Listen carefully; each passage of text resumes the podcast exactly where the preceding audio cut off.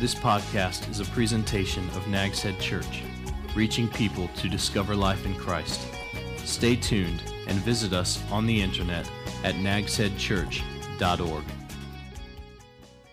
Acts chapter 17, if you have your Bible, if you're following along with YouVersion, uh, Acts chapter 17, we're in a series, Turn the World Upside Down, and, and um, we're going to follow and continue that today. We haven't been there in a couple weeks, and uh, glad to pick it back up this morning. Uh, as we talk about explaining, giving a good explanation uh, to folks as we as we talk do what we talked about last week in ministry and mission. Can I get a little bit more light uh, with the? I want to see you, and right now I can't see those of you are sleeping in the back row. So somebody can do that for me. Bump the lights up a tad. That would be wonderful.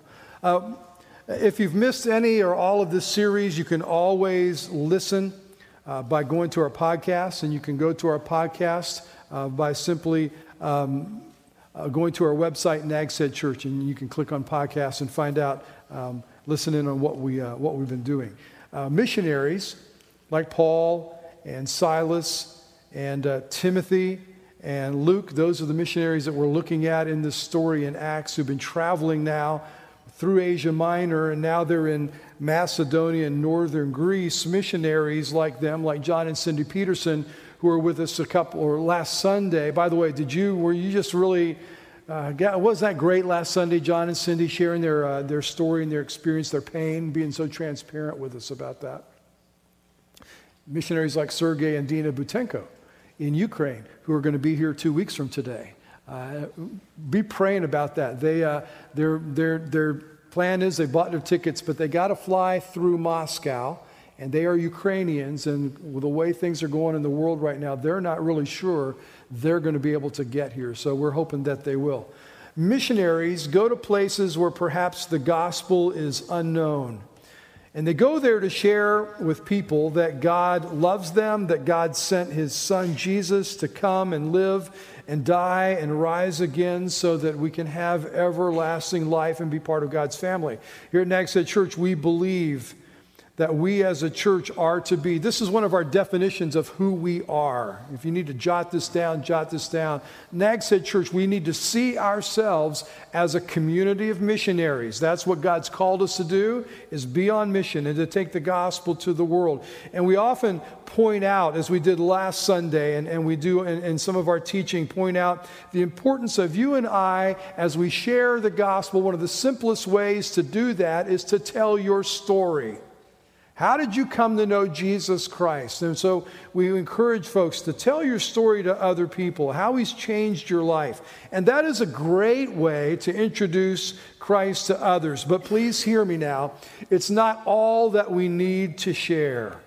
While your story might be powerful, there's something more powerful that we have to include when we're witnessing to others. And this section that we get to today as they go into Thessalonica this section of the early missionaries' journeys tell us just what that thing that we must include is. I want you to start reading. Follow along. I'm going to read down just right into verse 2. They traveled, they left there, leaving Philippi. That's where they were last time, where they Paul and Silas were jailed and the earthquake happened. And, and the Philippian jailer story, he trusted Jesus as Savior and his family did, and they were baptized. They then left Philippi and they traveled through Amphipolis and Apollonia two cities, and came to Thessalonica, where there was a Jewish synagogue. And as usual, Paul went into the synagogue, went to the synagogue, and on three Sabbath days reasoned with them from the scriptures. Let's stop there.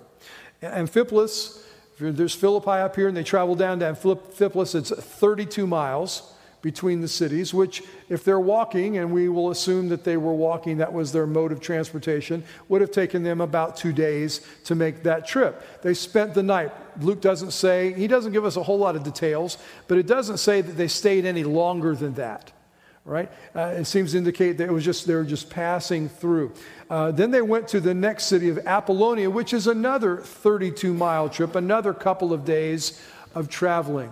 And so they go through these two cities. They probably they didn't stop evidently, but and if they didn't stop, most likely the reason is, and Luke seems to imply this and why they stopped at Thessalonica was because in those two cities there were no synagogues. And if we you have been following with us in this series, you know Paul he would go to a city and that would be the first place he would go would be to the synagogues, and there probably were no synagogues in those two cities. So they continued on to the city of, uh, of Thessalonica, and there they set out to share the gospel and take those that would come to know Jesus and with them establish a new church.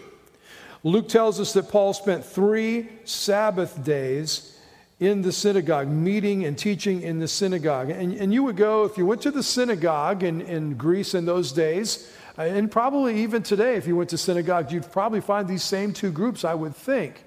The majority of the people who are going to be worshiping in the synagogue on a Sabbath day, on a Saturday, are who?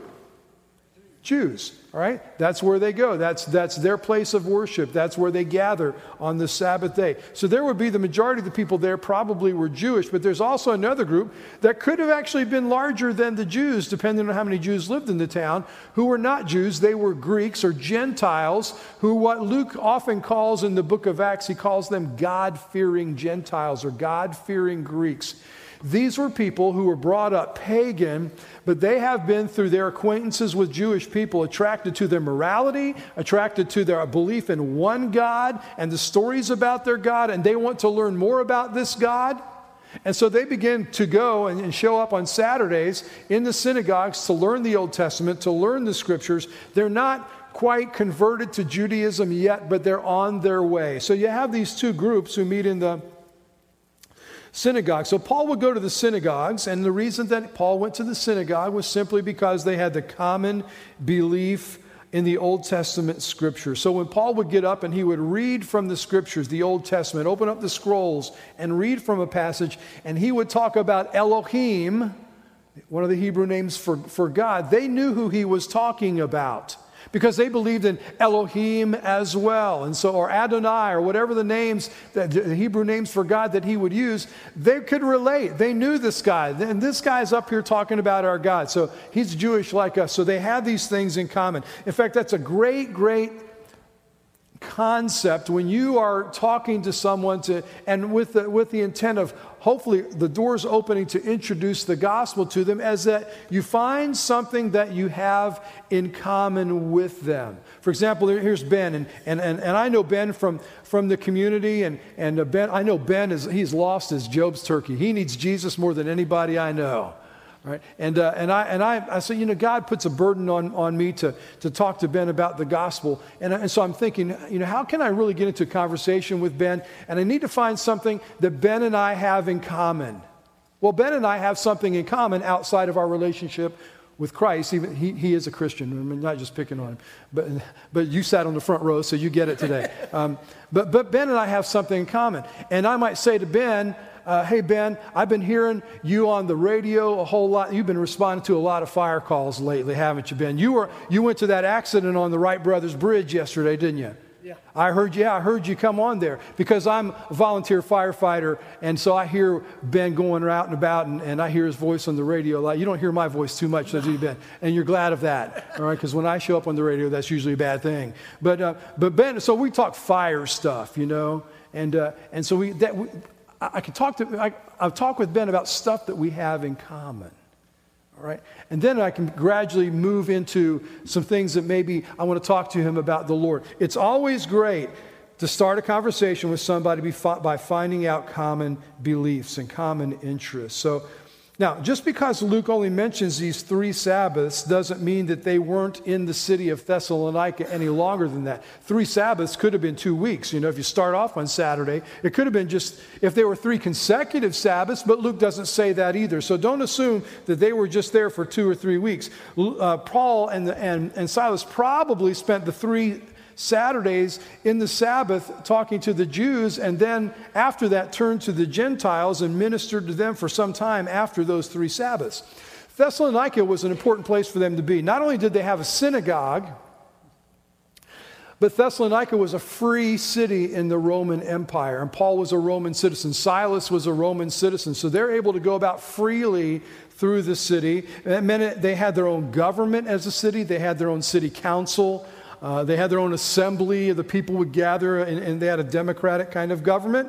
And so they were free in that. They were free uh, because it meant also that they had no Roman soldiers in, in the city to guard over them.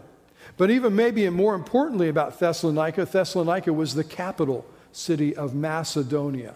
And so that was a very strategic place. And here in this capital city, God used Paul, Silas, Timothy, and Luke to point men and women to Christ, and a church was born. Now, missionaries, as I said, they usually go to places where there's no Christian presence.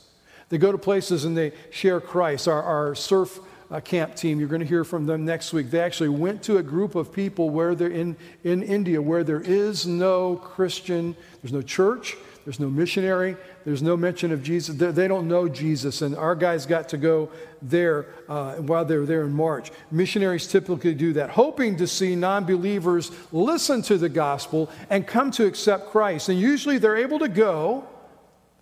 Our missionaries that we support, they're able to be where they are because churches, Christians like us, give them our prayer support our financial support and enable them to be there. But this was a new thing here in Acts 17, in the book of Acts. Uh, the, Christ- the churches that exist at this time are all brand new. They just came from Philippi, remember? And I mean, those are brand spanking new baby Christians up there in Philippi. That church is just formed days ago. And, and so this is a brand new movement. So these missionaries, they, they're not being sent and supported by churches like our missionaries are today, these guys are really dependent on God. They're kind of on their own. And Lord, meet our needs. What kind of needs, by the way, would missionaries have had traveling around? Well, same needs that you and I have food, clothing, shelter, protection. Uh, God, meet those needs. And, and so um, that brings us to this point in your notes that supporting missions is a major spoke in a church's wheel. Steve mentioned it this morning that the money that, that, that, that you give to the Lord on Sunday mornings, as we did in our offering, a good portion of that we send back out to make sure that missionaries can, can be on the field and be supported. Uh, we know from Philippians chapter 14, or excuse me, chapter 4, verses 15 and 16, that the Philippian church here again, this church in Philippi that's, that literally is days old. Don't look up there, listen here. That literally is days old. I find this, this such an amazing example. They're days old, and already they're sending Paul financial support. Look at this verse and what it says. And you Philippians know that in the early days of the gospel, Paul's writing to them, and he's writing to them sometime later. Remember back in those early days? Remember when Paul and Silas and I, we got beaten and put in jail and all that? In those early days, when I left Macedonia, no church shared with me in the matter of giving and receiving except you guys alone. Your church, just your church. For even in Thessalonica, you sent gifts for my need several times. Thessalonica was the next stop. Again, just days after they left, he said, More than one time, you sent money our way to take care of us. The church at Philippi was bragged on by Paul for their commitment to supporting missions. We also know that in both of his letters to the Thessalonians, Paul spoke of working to support himself while he was there. I mean, they, again, the money is not there to live on, so Paul went to work. And he said, he said, I didn't want to be a burden on you. And he told them that in, in chapter 2, verse 9 of 1 Thessalonians. So he found work of some kind uh, to earn an income there. And we know from 1 Thessalonians 1 9 that most of the Thessalonian church were not converted Jews, but had come out of pagan idol worship. How do we know that? He says to them, You turn from God, to God, from idols to serve the living and true God. Total change in their lives. And we have to ask the question well, what convinced them to turn? What convinced them, these pagan idol worshippers, what convinced them to turn to Christ? And the answer, I believe, is found in verse 2, 3, and 4. Paul went to the synagogue and on three Sabbath days reasoned with them from the scriptures, explaining and showing that the Messiah had to suffer and rise from the dead. This Jesus, he said to them, uh, that I, who I am proclaiming to you, is the Messiah. And then some of them were persuaded and joined Paul and Silas. Let's stop right there. Uh, show, if you're going to present Christ to folks, here's what Paul did in the synagogue. He showed them that faith in Christ is reasonable. Is reasonable. He reasoned with them from the scriptures. Guess what? Let me share some things, thoughts about this with you. Uh, one, is, one is this people need to understand when we talk about reasoning, we're talking about using our brain and using our intellect, aren't we? We're talking about thinking things through. You don't have to commit intellectual suicide to put your faith in Jesus Christ. Here's what some people think about you all who are here today. You're, you're wasting an hour and a half of, of your time. You checked your brain at the door when you came in, or you locked it up in the trunk of your car, or whatever it might be. Because how in the world can you go in and sing to someone that you've never seen and, and, and, and read a book that was, you know, who knows that the, the, their thought is, you know, how do you know where it came from? And on and on, and believe in somebody that died Come on. Do you really believe that? We can reason with people and get them to think through some things, some evidences, and that's what Paul began to do. You don't have to commit intellectual suicide. And here's here, reasoning is important because people have questions. People have questions, and, and you can put beside this in your notes, and they deserve an answer. Here's what they don't deserve they don't deserve an argument, they don't deserve a shouting match. If you get into somebody and you're just shouting back and forward about what they be- don't believe and what you do believe, you're not going to get very far with them. People have beliefs, they have questions. And, the, and those questions not only need to be answered, those beliefs need to be challenged and they need to be reasoned with. That's why I love people like Alan, Alex McFarland, who was here uh, one Sunday with us back in March. Alex has a ministry of, of explaining the evidences for the Christian faith. A lot of people think that what you have this morning, and, and please don't ever use this term in describing your faith. A lot of people think you have a blind faith. Your faith is not blind. What does it say in Hebrews chapter, is it chapter 11, verse 1? I think it's chapter 11, chapter 12, the, the hall of faith. Faith is the evidence of things unseen. Even though we can't see it, doesn't mean we're blind. There's evidence there of what we believe. And, and so you want to reason with them. A lot of people think your faith is blind, but it isn't. So as we're reasoning with people, what that, that tells me is we don't just shove the gospel in front of them and say, deal with it. Paul spent three Sabbath days, three synagogue, three worship times, and we don't know how long that lasted, but he, but he, but he took time with them. Why? Because not everyone is immediately ready to accept Christ. If Paul had just shown up the first Sabbath day and said, Here, I'm going to open up the Bible to a passage in the Old Testament, maybe it's Isaiah 53, but a passage in the Old Testament that presents Christ. And he said, This is talking about Jesus who was born in Bethlehem, who was killed in Jerusalem, who rose from the dead. He is our Messiah. Deal with it accept him now, and that's all there is to it, and walked out, how many believers would have been there among those people? What, what, what, where do you get this from? How did you come up with this? So you, you, eh, eh, so he spent time with them, three weeks. With time, if we'll explain Christ and why he came and who he was and why he died and that he rose, what we'll find out is if, if their hearts are ready, they'll respond, either with belief or they may say, you know what, this really has piqued my interest. You've challenged some things, my presuppositions, and I want to look into this some more. As the Bereans will do when they go to the next city. And they'll sincerely consider it. But here, here's, here's an important point that, I, that we've got to get. Be sure your story serves to introduce them to his story. Paul didn't go after their emotions. You know, that's not how we share Christ with people. Go after their emotions. Well, don't you, you know, it's Mother's Day. Don't you want to see your mama again one day? Well, yeah.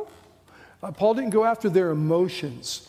Paul challenged their thinking. He went after their need to understand the gospel.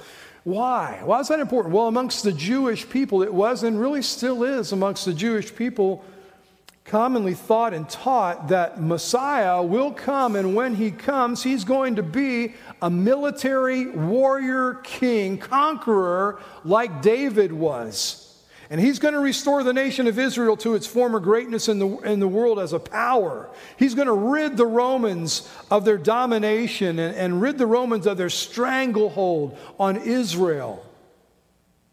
That was what they thought the Messiah would do. So Paul had to go back to the Old Testament and prove to them from the scriptures that they believed that their first Messiah, that first their Messiah had to come he had to die as, remember the past, he probably took them to the Passover story. Remember the Passover lamb that they had to, to sacrifice? That's who Messiah would be. He would become that Passover lamb. And that he would die. But he wouldn't stay dead. God would raise him from the dead. And then he ascended to heaven. And one day he's coming back as the warrior, king, conqueror. That's yet to come. So he would explain all of that to them. You see, Paul knew this next point. Paul knew that the, it's the Word of God that has the power to change hearts and lives. He knew that. And that's why he took them to the Scriptures. I don't even know if Paul told his story. Maybe he didn't have time. Maybe he did, because certainly it was a powerful one. But he took them back to the Word of God, to the Scriptures. Hebrews chapter 4, verse 12 says, For the Word of God is alive and powerful. It's not just, it's not just a book, it's not just the, the, the musings of a bunch of ancient men uh, who had nothing better to do with their time than write some things down. This is alive and it's powerful and it changes lives. As powerful as your story is, and, and, let me say this to you if you have trusted Jesus as your Savior, there may not have been earthquakes when you did that. You might not, like, like Paul, been struck with blindness. Uh, there might not have been lightning flashing and, and, and there, thunder rolling and, and, and so forth. It might not have been anything out of the ordinary other than just in a quiet moment, you responded in faith to Jesus Christ and, and who he came to be. You say, There's nothing supernatural. Of, stu-. Oh, let me tell you what, that's a miracle. Your story is powerful. Tell your story. But as powerful as your story is, your story, as I said, is your story and your experience. What people need to know is that your experience is not unique, and that within the scripture, we can find the whole story that if they'll listen and they'll trust in Jesus, will include them as well. They'll believe.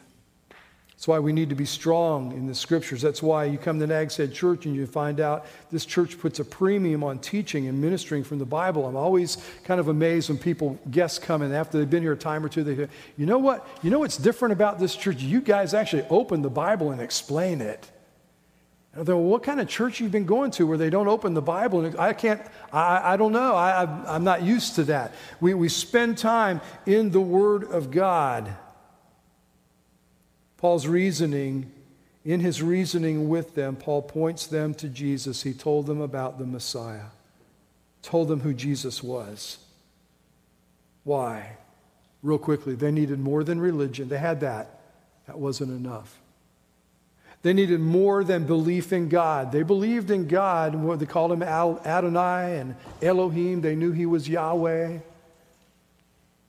They needed to know Jesus.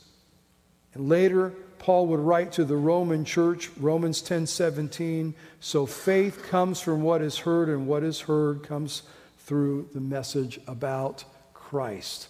It's about Jesus Christ. Look with me at verse 5. But the Jews became jealous. Let me back up to verse 4 because I don't, I don't think I finished reading that. A lot of them believed some of them were persuaded, and they joined Paul and Silas, including a great number of the God fearing Greeks, as well as a number of the leading women. Well, the Jews see these folks following Paul and Silas saying, We want Jesus to be our Messiah. We trust him as our Savior. The Jews, verse 5, became jealous of this.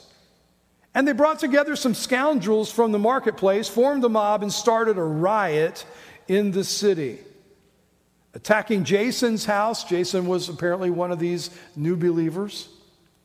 Attacking Jason's house, they searched for them, for Paul, for the missionaries, for Paul and Silas. Apparently, they had been staying there.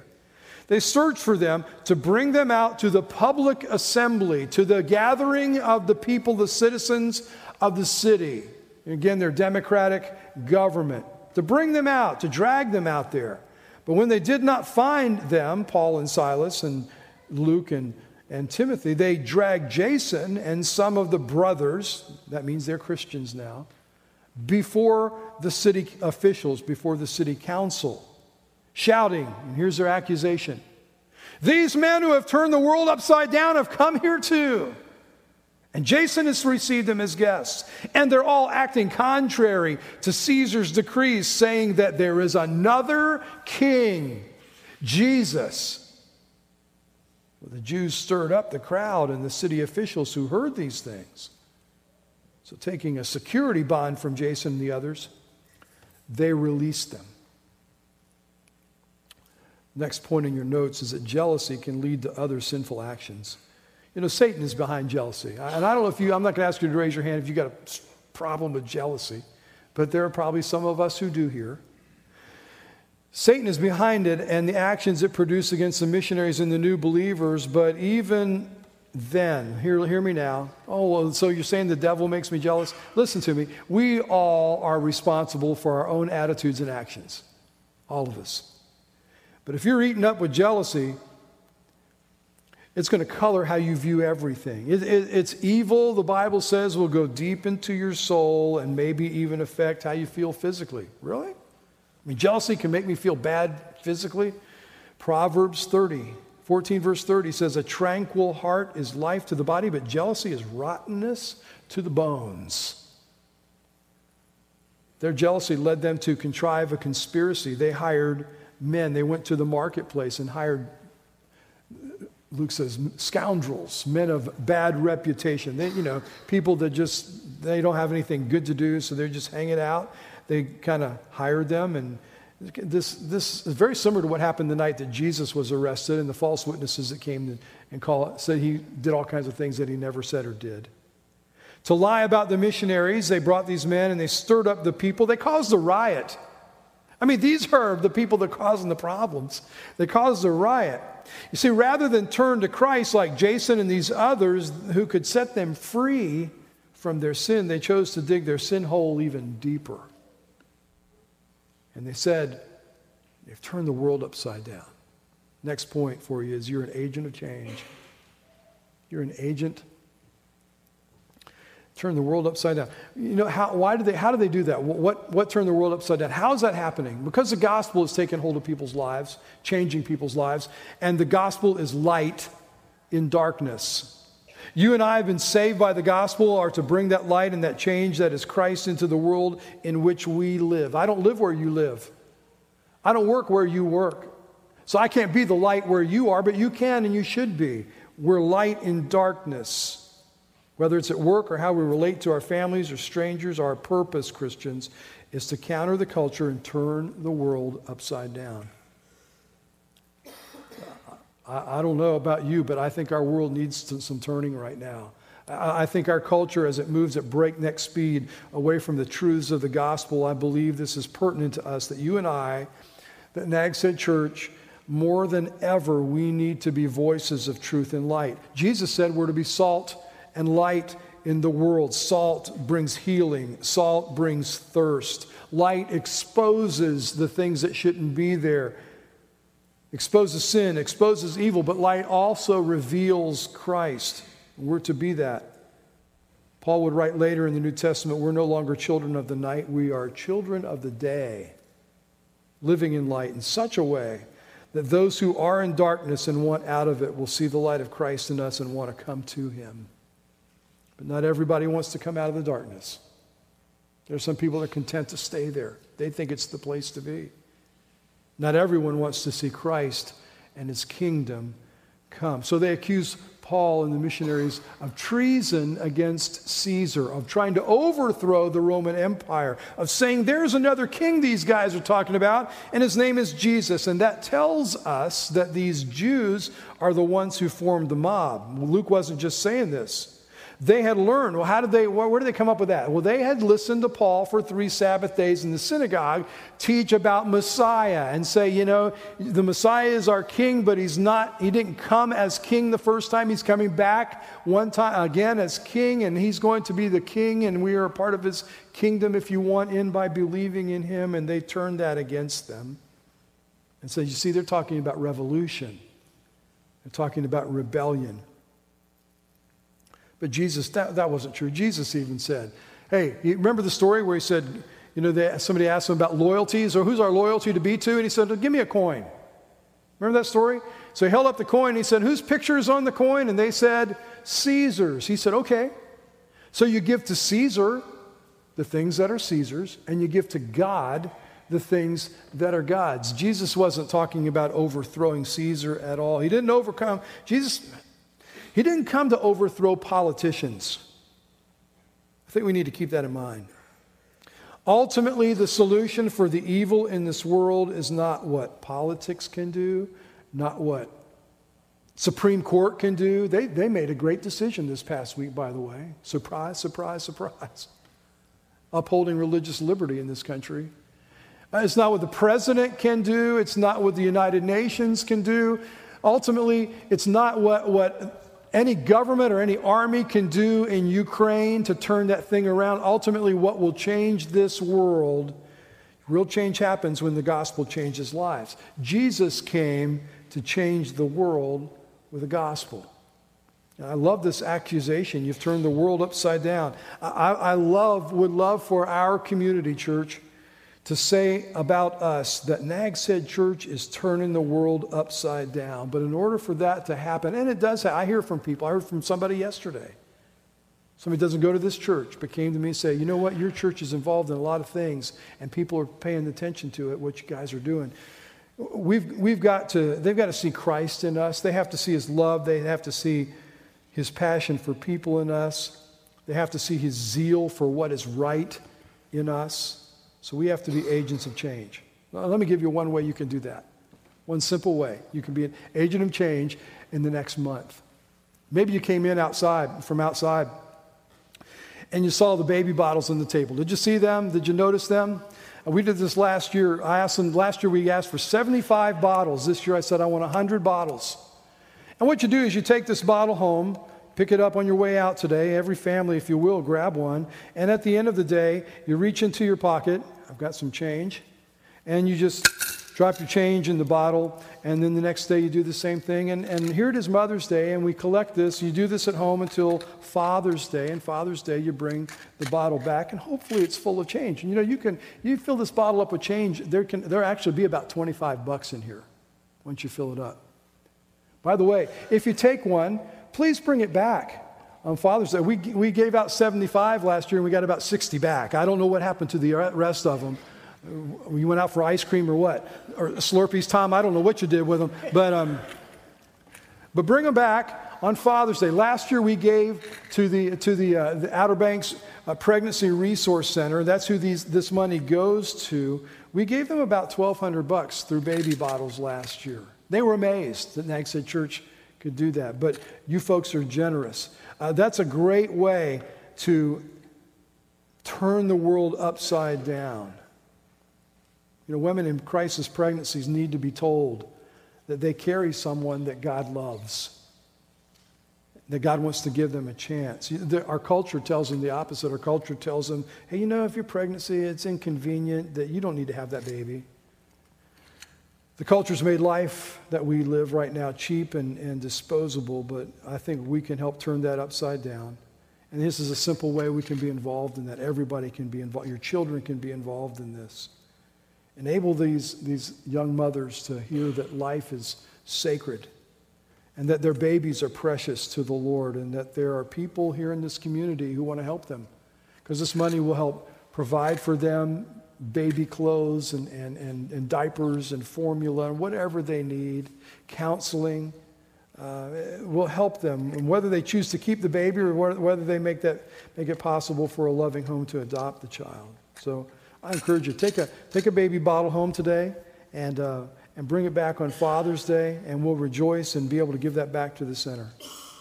Let me finish with this last statement. This is kind of interesting way that Luke finishes the story.